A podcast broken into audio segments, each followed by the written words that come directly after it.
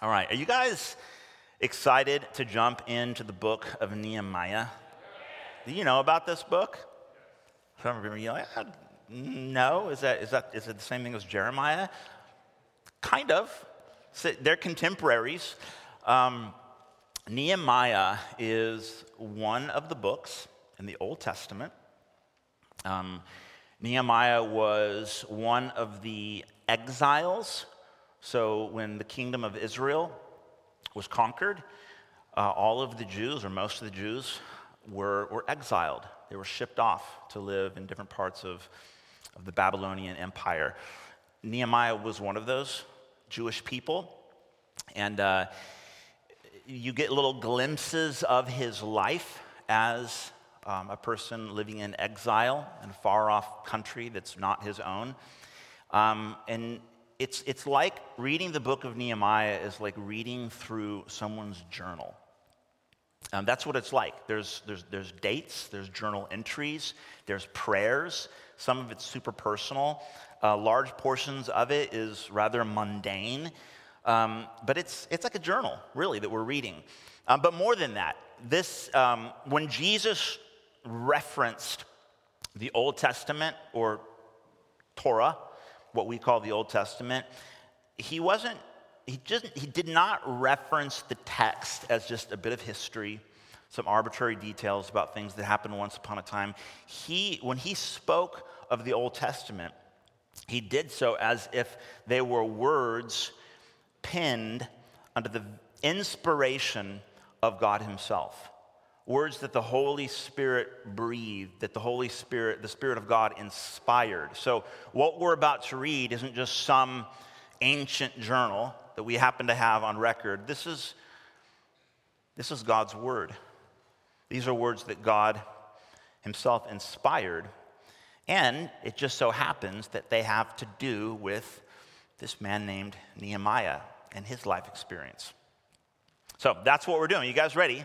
So we jump into it. If you have a Bible, this would be a great time to grab it, open it. Good luck trying to find Nehemiah. Probably haven't been there in a while, if I had to guess. I've got mine marked. um, but don't be too embarrassed. It's on the screen behind me, as always, if you can't find it. Here we go. We're going to read the entire first chapter. It's about 11 verses, 11 verses. The words of Nehemiah, the son of Hacaliah. Now, it happened in the month of Chislev, in the 20th year, as I was in Susa, the citadel, that Hananiah, one of my brothers, came with certain men from Judah. And I asked them concerning the Jews who had escaped and who had survived the exile, and concerning Jerusalem. And they said to me, The remnant there in the province who had survived the exile is in great trouble and shame. The wall of Jerusalem is broken down, and its gates are destroyed by fire. As soon as I heard these words, I sat down and wept and mourned for days. And I continued fasting and praying before the God of heaven. And I said, O Lord, God of heaven, the great and awesome God who keeps covenant and steadfast love with those who love him and keep his commandments, let your ear be attentive and your eyes open to hear the prayer of your servant that I now pray before you day and night for the people of Israel, your servants, confessing the sins of the people of Israel, which we have sinned against you. Even I and my father's house have sinned. We've acted very corruptly against you and have not kept the commandments, the statutes, and the rules that you commanded your servant Moses. Remember the word that you commanded your servant Moses, saying, If you are unfaithful, I will scatter you among the peoples. But if you return to me and keep, me, and keep my commandments and do them, Though your outcasts are in the uttermost parts of heaven, from there I will gather them and bring them to the place that I have chosen to make my name dwell there. They are your servants and your people whom you have redeemed by your great power, by your strong hand. O oh Lord, let your ear be attentive to the prayer of your servant and to the prayer of your servants who delight to fear your name. And give success to your servant today, and grant him mercy in the sight of this man. Now, I was a cupbearer to the king. This man that Nehemiah is referring to is um, Artaxerxes, the king of the Persian Empire, which we'll find out soon enough. Let me pray for us. Father, thank you for these words, this uh, journal, as it were, that you have preserved for our benefit. Lord, I pray that you would help us. Holy Spirit, would you be our teacher and uh, open our hearts and our minds to receive um, whatever it is you want to say to us today. We pray in Jesus' name, amen. Let's begin with context. Uh, it's important, particularly when we're delving into some of the more obscure parts of the Old Testament, that we orient ourselves in the story. Um, because there is an epic story that's unfolding all throughout the Bible. We need to figure out where are we at in the story. So these words, this journal entry, as it were, would have been penned around 444, 445 BC. So over 400 years before the coming of Christ. About 500 years prior to that point, the temple in Jerusalem was dedicated by King Solomon.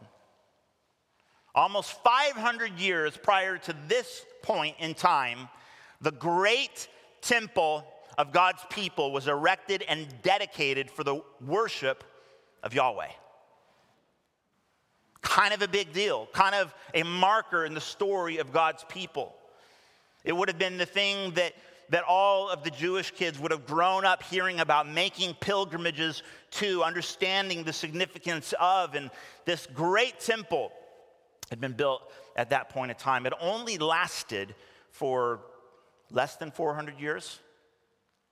About 360 years would have gone by before the Babylonians invaded the southern kingdom of Israel, sieged Jerusalem, and eventually razed the temple to the ground, burned it to the ground.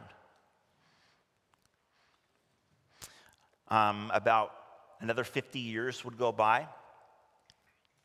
And of course, the Jews would have been exiled to Babylon. Some of them would have escaped and remained. Some of them would have been made to remain, just to sort of tend to the land and, and uh, maintain the city, as it were, as the Babylonians set up shop. 50 years go by, and the Persians take over. They conquer the Babylonians, and King Cyrus makes the decree that the Jews should all go home. He wants them to resettle Jerusalem, and he even decrees that the temple itself is to be rebuilt. And that temple became known as the second temple in Jerusalem.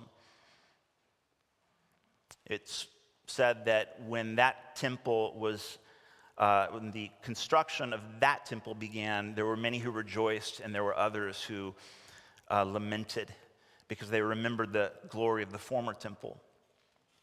Nevertheless, Cyrus, the king of Persia, had it in his mind to rebuild Jerusalem, or at least the temple anyway. It took about 20 years for that the construction of that temple to be rebuilt, which means there was exactly 70 years between the destruction of the first temple and the completion of the construction of the second temple. And that's important because the prophet Jeremiah actually foretold specifically that there would be 70 years between the two temples. Another 70 years go by. There's some Jews living in Jerusalem. The second temple had been built and dedicated. 70 years go by, and Nehemiah, who's now been living in Babylon for probably his entire life, or most of it, anyways, who's now serving as one of the official royal uh, servants. He is the cupbearer of Artaxerxes. He gets constant FaceTime with the emperor of the Persian Empire. He wants to know how things are going in Jerusalem. Now that the temple has been rebuilt and 70 years gone by, what's the status? What's going on? Is it going well? Is the city looking good again? Is, are we thriving? under this new decree. And of course, he gets word, as we just read, that it's not going well at all. The walls have not been rebuilt, the city is still in shambles. And even though the temple has been re erected, everything's going poorly. He's devastated. Nehemiah, this not the man, but this book that we're going to work our way through for the next three months.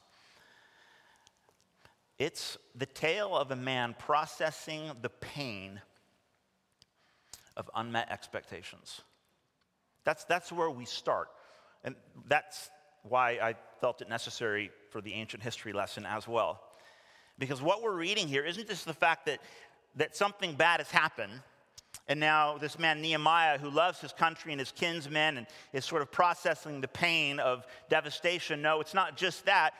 What's actually happened is that 70 years have gone by since the decree that Jerusalem is to be rebuilt and the second temple has been erected. Now, 70 years later, he's waiting for the good report. He's waiting to find out how is it going? Is it as good as I'm hoping for? Is it everything that, that I've been dreaming of? And he gets the report and he's told that no, in fact, everything's terrible. This is a story of a man processing the pain of unmet expectations. He had every reason to believe that, man, by now, surely by now, 70 years later, Jerusalem's back on the map. Things are going well. I have, I have hope. I had hope. I was hoping that things would be back to normal, at least. Does this not just make you reflect a little bit on your own life?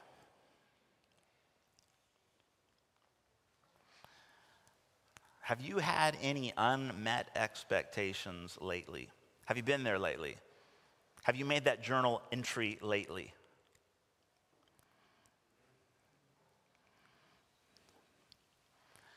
Hmm. There's difficult things that happen in life, but then there's things that happen that you were led to believe would be great and then are snatched away from you. I, uh, like two or three months ago, I was checking my bank account. You guys are going to love this. As you do Monday morning, see how it's going. $30,000 had appeared like that in my account. I was like, heck yes. I mean, you want to talk about like joy from heaven. I, I was like, oh yeah like I'm feeling it. God loves me today. Woo! 30 grand. I mean, can you feel me? Could you imagine? Put yourself there. 30 right there in my account. Right there. And I'm like, oh my gosh, oh my God. I like checked it. I'm like, hold on, let me get my glasses on. Like, I'm, I'm obviously seeing double zeros. $30,000 in my account. So I call um, the the, the ministry office. So, Shirley and I, we have a, a handful of people who support us financially as church planters, essentially. Um, and uh, people like my parents and, and others who supported me, even as like a campus missionary, just continued to sow into our ministry and, and our church. So I called the, the ministry office to say, hey, um, just wanted to check on this 30 grand that's appeared. Is this for real? And you know where I'm going with this. They checked and they're like, Oh, so sorry. Thank you for catching our air. I'm like, Dang it. Dang it. Like, I could have just let it go and then, you know, and let God's will be done, right? so they're like, oh, thank you so much for capturing our error. We will, we will adjust that immediately. I'm like, oh my goodness. Like, I was actually having a decent Monday morning. but but to, to go from like I have this unreal sort of promise that's been like put in front of me. Like God, God loves you.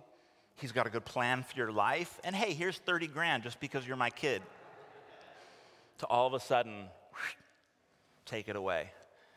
Now, that's kind of a silly example of an unmet expectation, a promise that's set right before you only to be ripped away.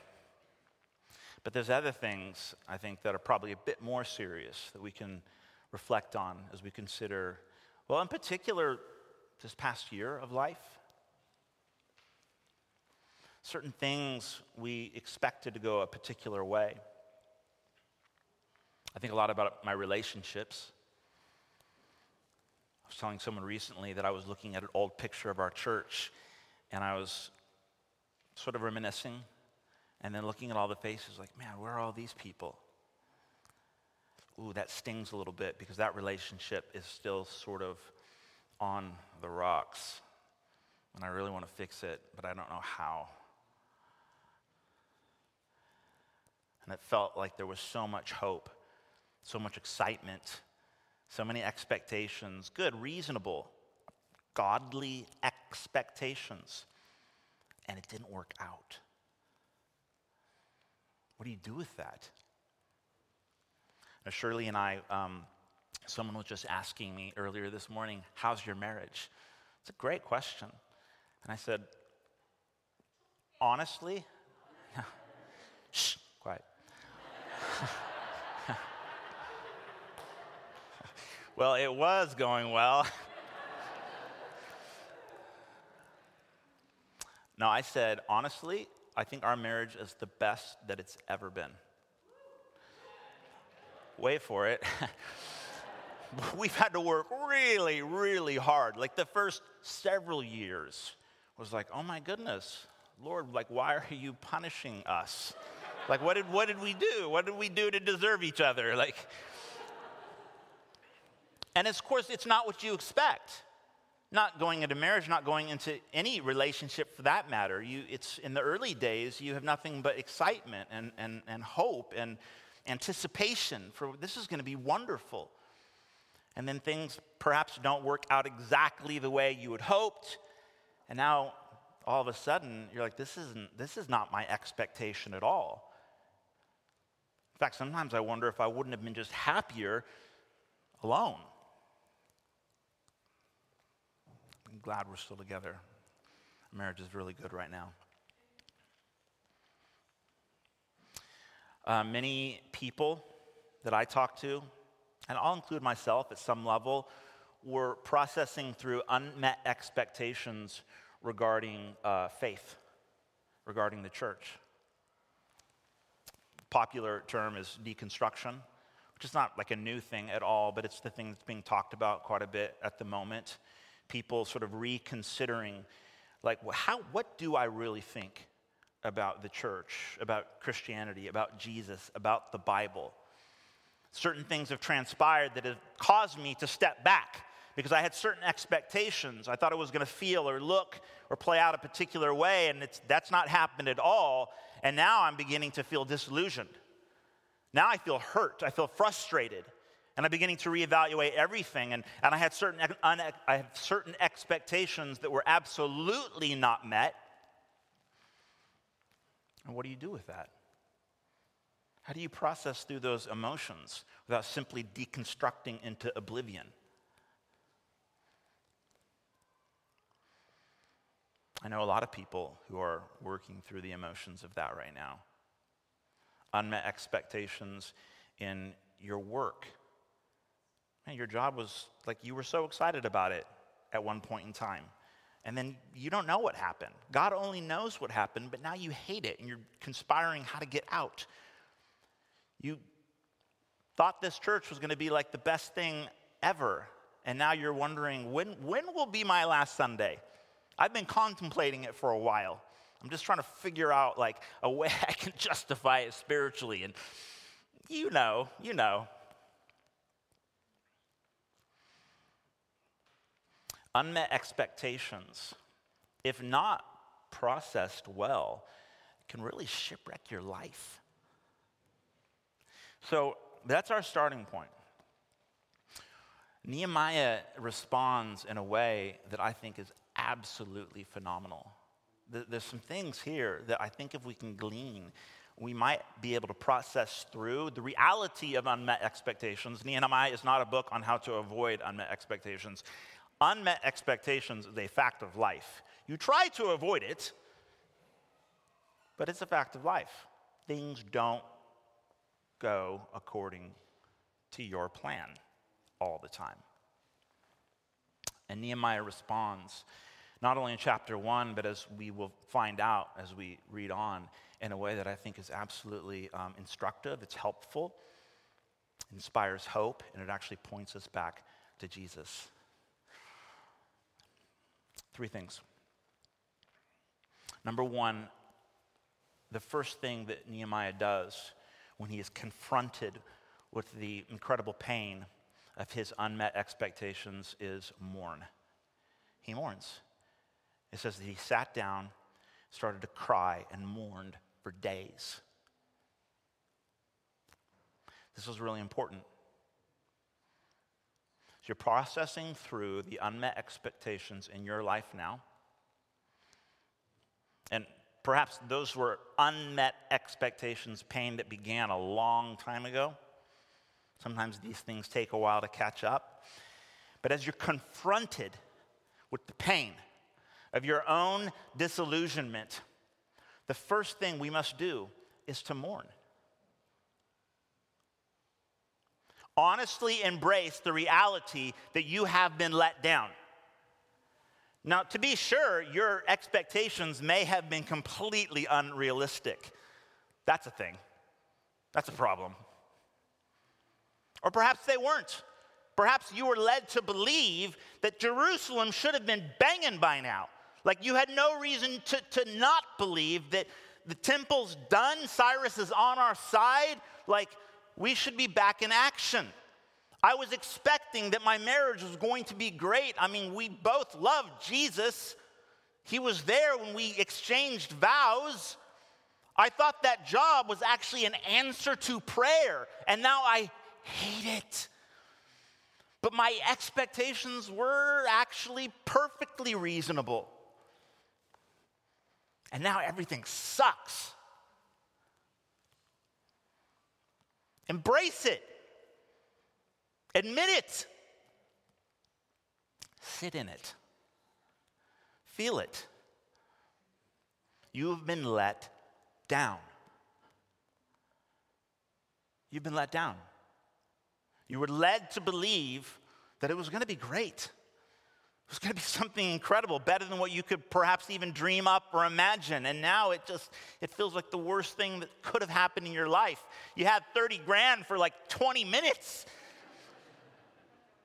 Now you got nothing. You got your $200 back in your account. Actually, we have more than that.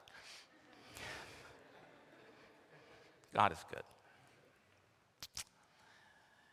It's so important that when we are experiencing disillusionment, when reflecting on our life and realizing things have not worked out, it's not what I thought it was going to be. That person is not who I was expecting them to be or become. And now I'm hurting. I feel let down. When was the last time you cried because you got let down? I, I believe, I'm speaking very, very broadly now. This is a generalization. But I think it's fair. I believe that as a society, we have forgotten how to mourn. It's like we've lost our liturgy, we've lost the, the, the ways, the traditions, the things that we do on a societal scale to mourn pain in our lives. What we've gotten really good at is ways to avoid mourning.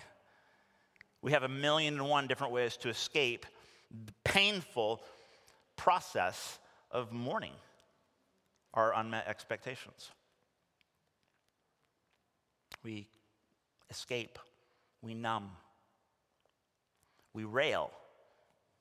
We do anything or everything to avoid just sitting in the pain. We hide, we cover up, we justify, we blame shift, we tweet, we do, we'll do anything other than just simply say, I'm hurting. And I'm just going to sit in it and fully feel that pain. Weep. That's the first thing he did. You know, the Bible um, actually preached a message on lament about uh, six months ago. It was towards the end of 2020. Talked about lamentation. The Bible is brilliant. All throughout Scripture, you see examples of people like Nehemiah and others. Jeremiah um, is probably the best example who wrote Lamentations. He, we're given Scripture, we're given text, we're given examples, we're given poetry we're given liturgy to help us process pain, to lament in a way that's healthy, that in a way almost forces us to deal head on with the shame that we're wrestling with, with the disillusionment that's beginning to take over. One of my favorite Psalms, I want to share this with you guys because I think it's a fantastic example of what lament looks like in the Bible. Mourning. This is Psalm 55. Let me read this to you guys. It actually starts out a little bit like Nehemiah's prayer Give ear to my prayer, O God, and hide not yourself from my plea for mercy. Attend to me and answer me. I am restless in my complaint, and I moan. Because of the noise of the enemy, because of the oppression of the wicked, for they drop trouble on me, and in anger they bear a grudge against me. My heart is in anguish within me. The terrors of death have fallen upon me. Fear and trembling come upon me, and horror overwhelm me. And I say, Oh, I had wings like a dove. I would fly away and be at rest. Yes, yes, I would wander far away. I would lodge in the wilderness. That is an honest lament. God, if I could, I would just run. I would avoid, I would, I would do anything possible. I'd go live in the desert anything just to avoid this pain. My heart is in anguish within me. I would hurry to find a shelter from the raging wind and tempest. Get this. Destroy, O Lord, divide their tongues, for I see violence and strife in the city. I see violence and strife and garbage and homelessness and hate and suffering and loneliness and suicide and depression. I see it in the city, it's rife. I hate it. Day and night they go around it on its walls, and iniquity and trouble are within it. Ruin is in its midst. Oppression and fraud do not depart from its marketplace. For it is not an enemy who taunts me, listen, then I could bear it. If it was who I expected to betray me, I could deal with that. I expect my enemy to let me down. It is not an adversary who deals insolently with me. Then I could hide from him. But it is you, a man, my equal, my companion, my familiar friend. We used to take sweet counsel together. Within God's house, we walked in the throng. Let death steal over them. Let them go to hell alive. It says, let them go down to Sheol alive, for evil is in their dwelling place and in their heart. He's talking about the betrayal of a friend. And he is so honest. That's mourning. We can find ways to escape. Or here's what I do, because I know better, because I've read the Bible. I know how to dress it up. I'll convince myself that I'm good. Ah, wasn't a big deal. 30 grand. I don't 30 grand. Didn't really care, anyways. I wasn't really expecting that much out of the relationship you know, I came to be a part of this church, and yeah, I'd been let down in the past, so I wasn't really expecting it to be different this time. Really? Huh, that's convenient. You sure it doesn't sting just a little bit? Nah, I'm good. It's no big deal. I'm good. I'm mature. I'm strong. I don't feel pain. Sorry, got something in my eye. That's what I do. I've learned how to not cry. I've conditioned myself to believe I don't care. Instead of mourning, instead of embracing the fact that, man, I'm hurting. I've been let down by a friend. I've been betrayed by those who I rightly trusted. I have unmet expectations, and it hurts. I feel disillusioned. I want to leave. I want to run. I want to hide. I want to lie to myself. I want to do anything I can to avoid feeling this.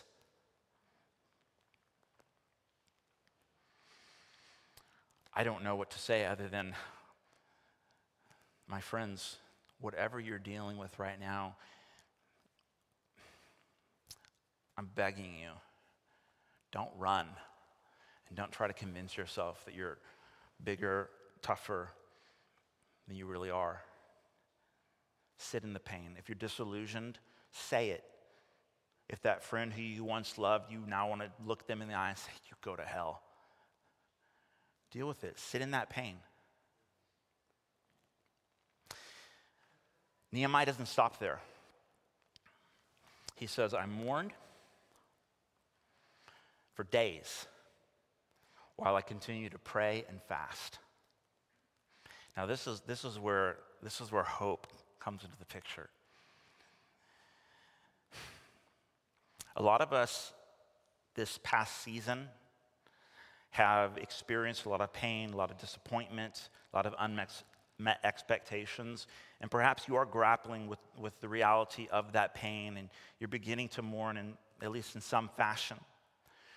But one thing I've noticed in my own life is that when I am hurting, that tends to be this sort of internal cue to begin to step back from God. I'll think about God, I'll talk about God, I'll talk with other people about God, but I'll start talking to God. I'll stop spilling my guts to Jesus. I don't know why exactly. I know that it's part of human nature.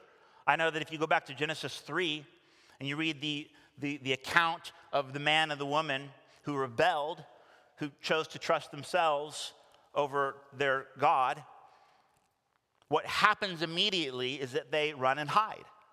They run and they hide, they cover up, they withdraw. And one can only imagine, like, well, why is that? Why do we do that? Why is it when my kid gets in trouble, their natural inclination is to go and run and hide, to isolate, to be alone? Why is that? Why do we do that? It's almost like a wounded animal that knows it's hurt and it goes someplace off by itself under a bush to die. And there's something very primal and broken about us that we tend to withdraw when we're hurting. I reckon we're not all like that. I don't, I don't know you. I don't know how you are. I don't know how you process pain all the time, but it seems to be a human phenomenon. And I think about the number of times that I've moaned and I've outraged and I've talked about my pain. But when I think about how, how often I actually take my pain to Jesus, like the, the, it's completely disproportional, disproportionate. This past year, I prayed more than ever because I was determined to be like, you know, I'm not gonna just mourn. I'm not gonna just sit in my pain unless I know Jesus is there with me. And so I'm gonna pray. I'm gonna talk to Jesus about my pain. Guys, this is, this is the, the, the, the utterly wonderful and frustrating simplicity of the gospel. We like to, to complicate it, we like to think about it, we like to, to get all intellectual with it, and we so often, I don't know why I do this, but I forget that actually all I need to do, really, it's this simple. I know some of you are going to hate this, but all I really need to do is go sit and be with Jesus. Be still and trust that He's capable, that He's good, that He's faithful, that in His presence there's freedom. He has the answer. I don't have to wrestle the wisdom out of His hands. I don't have to, to find this secret knowledge that he's hiding from me so that I can break it all down and, and reframe it in some enlightened manner. No, I just need to connect with my God and say, I'm hurting. this person let me down. I was expecting one thing, and it's like they took it out of my hand, spit on it, and threw it back in my face. I wish they would just, mmm, it hurts. It hurts so bad. You know what my prayer has been over and over and over this past 20 years? God, help my heart to stay soft. After I'm done mourning, I want to get up from this place and have a heart that's still soft. Only Jesus can do that. I'm convinced. You might, you might have another source. Talk to me. If you got something better than Jesus, I want to know about it. I've, I've searched far and wide. So feel your pain. Be honest about what's really going on. But talk to God. Talk to Him. You say, I don't know what to say. What, what, what do I say? What, how does it work? Do I do it with people? Do I do it alone? Do I, have, do I have to use like certain words? I feel super awkward about praying. I don't pray out loud, and I'm, I'm embarrassed to admit it. Like these sort of things. I've heard, we all, you know what I'm talking about. I'm convinced we, you all know what I'm talking about because we all do it.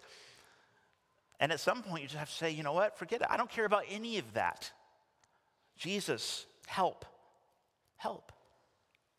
I can't do this. I don't want to try and figure it out. I want you to touch me.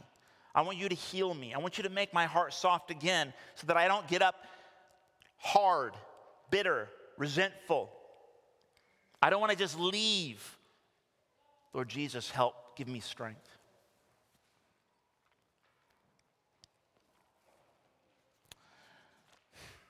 Now, what happens next? This, okay, this is something else. This might actually offend a few of you. You ready? This is so counterintuitive. What happens next? He mourns. He mourns while talking to God. And then he takes responsibility. He takes responsibility. He begins to repent on behalf of his nation and even his own household. He said, We sinned against you. Even my father's house and I, we have sinned against you. Notice that nowhere in this prayer, and by the way, this is, uh, there's 11 prayers in the book of Nehemiah. And we're gonna, we're gonna slow down for each one. But in this first prayer, notice that at no point does he start railing against the Persians. Who is to blame for this mess that we're in, for this unmet expectation, for, for my kinsmen and family members who are living on the streets in the once glorious city of Jerusalem? Who's to blame? The stinking Persians. They're the ones that, well, Babylon, I don't know, how far do you want to go back? They conquered us, they stole us out of our land. The Persians came along. They kind of brought us back, but only to use us and to enslave us once again in our own space. He would have been so justified to rail against the oppressor. But he doesn't do that. This is the offensive part. This almost gets like a little political, does it not? Like, what's our attitude? What's our perspective when we're dealing with the pain and the disillusionment, the, the, the unmet expectations in our lives? What's our posture? Who do we blame? In the garden, oh, this is great. God comes to the man and the woman. He asks them three questions. They're hiding, they're riddled with shame. And he says, Where are you? Who told you you were naked? And what have you done? Did you eat? Did you eat the fruit I told you not to eat? The one thing I told you not to do? And he's giving them the opportunity to take responsibility, to confess. And what did he what did he do? What did the man do, Adam, in the garden? He does what my kids do every single time. I, I promise you without fail, I go into the living room and there's like literally trash on the floor. Like trash. And I said, Hey, who had the string cheese and threw their wrapper on the ground? I didn't. Me neither. Not me. I have three kids every single stinking time. And so I'm teaching my kids how to take responsibility. God teaches his kids how to take responsibility. Was Israel conquered? Of course they were. Was it tragic? Absolutely. And later on, Nehemiah, he talks very plainly about it. There's no disillusionment in, in the, this, this journal. But instead of railing against his oppressors, he begins to confess his sin. He begins to own his junk. He begins to take responsibility. What am I going to do? You know, in my marriage, here's a little marriage tip for you. Sorry if you're single. I, I often get feedback from single people who say, Well, you always talk about marriage. I, I get it. I, I was 32 when I met my wife, not that long ago. So, but some of these like marriage things, guys, I, I'm so sorry if you're single and this is like salt in the wound, but this could be super helpful, okay? In marriage, Shirley and I, we, we would go at it and we like we're struggling to figure it out like how do we get along? How do we love each other? How do we like each other? And inevitably like we would argue about something and the overwhelming temptation is to sit there and obsess over what this wonderful person that god has blessed me with has done to ruin my life. Like and it's very obvious it's her fault. And of course she's thinking the exact same thing. And guess what? It do- doesn't work out like for some crazy reason, we just go round and round and round. And eventually we had the brilliant idea of like, we should, we should like read a book or go see a marriage counselor or something. This is relationship 101. If it's breaking down, step number one, well, step number one, actually, this is, this is actually just like counseling 101. Sit in your pain? Feel your feelings, own it, don't run away, don't try to expedite the process, sit in your pain. Talk to God. Talk to him some more. Keep talking to him. Talk to him again. Tell him how you really no, tell him how you really feel. And then keep talking. God's a really good listener. It's like free therapy. Little little pro tip. And then Take responsibility. Take responsibility. Don't shift the blame. Don't point at Eve. Don't blame your sister or your brother or your spouse or your boss or the government or this person or that person or the other. We need to talk about all those things and address issues of injustice. Please hear me right. But if we want to overcome the pain of unmet expectations, we've got to look in the mirror and say, right, what am I going to do to fix this? What am I going to do to, to overcome this predicament, this situation, this where I'm at? How will I take responsibility? How will I make it better? How can I change? How can I own my sin? How can I confess? How can I take ownership? By the way, this is leadership. If you want to mature in your faith and be a leader in your respective area of influence, this is it. It's as simple as this leaders take responsibility. Good parents take responsibility. Good bosses, good pastors, good friends, people take responsibility. When you show up in a place and you see garbage everywhere, pick it up. You guys remember the van out there, all the garbage? Who do you reckon picked it up? Where's Brother Noah? Yeah, there was a couple people in this room that picked it up. That's leadership. That's taking responsibility. Can we stand together, please? Now, I hope I, you know, I get a little worked up, and I hope that um, you didn't feel like I just told you off. But I wanted to, I wanted to challenge us because I realized this is a challenge. I was, um, I wanted to share this story with you, and then we're gonna we're gonna end in a time of worship. Um, just recently, it was like what three or four days ago, I was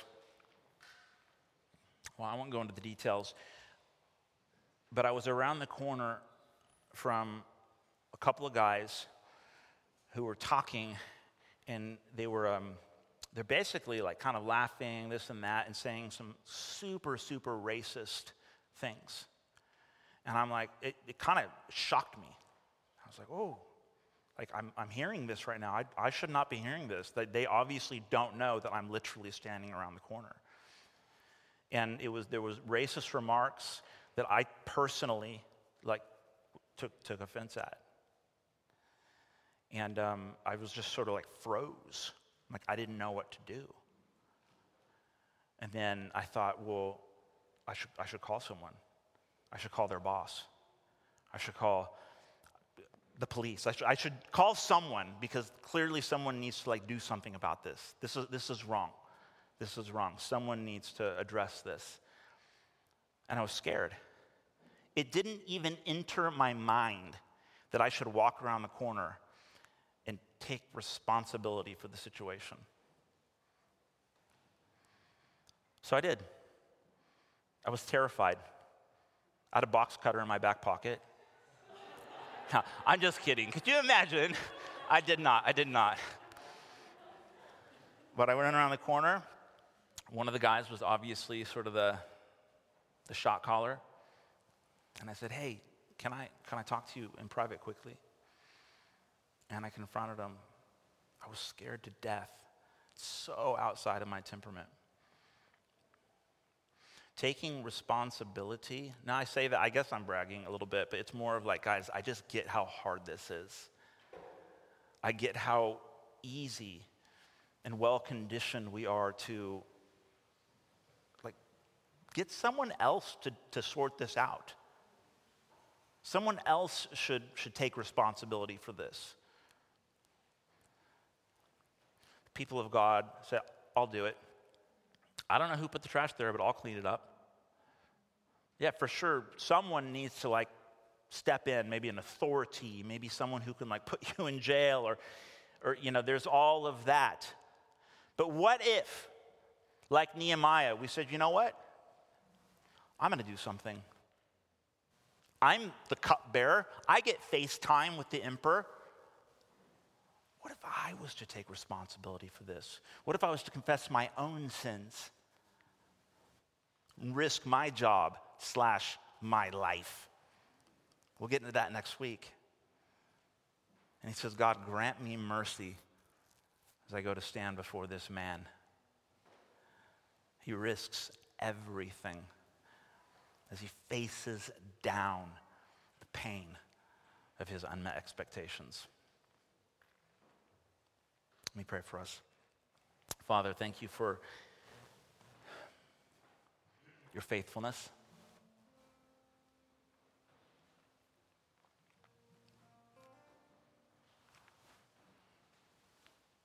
Father, would you help us to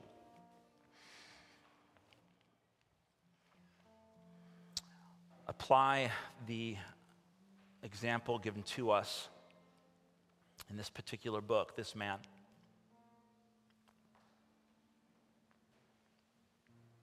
Lord Jesus, thank you that uh, you're not asking us to do anything that you haven't done yourself. It says in John 11 that he wept, then he immediately prayed, and then made a beeline for the cross. That's our God mourning, praying, and taking responsibility for the sins of the world. Lord Jesus, would you help us to trust you, to obey you, and to become like you in that way? Would you give us courage? Would you give us patience? Would you give us grace towards one another? Would you help us to be the kind of family that says, This is a safe place to mourn? Say whatever you need to say, sit in your pain, I'll sit with you. Would you help us to be good listeners?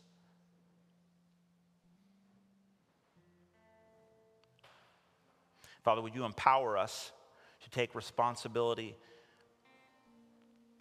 where we might be tempted to shift the blame or to even hide and cover up. Lord, would you help us to come to you, trusting that it is your goodwill to utilize the influence and the opportunities given to us for change. That we might not simply live in the wake of disappointment, but we would overcome and begin to rebuild and invite you into the places that were once ashes. We might experience more of your beauty, more of your joy. We pray in Jesus' name. Amen. Let's worship.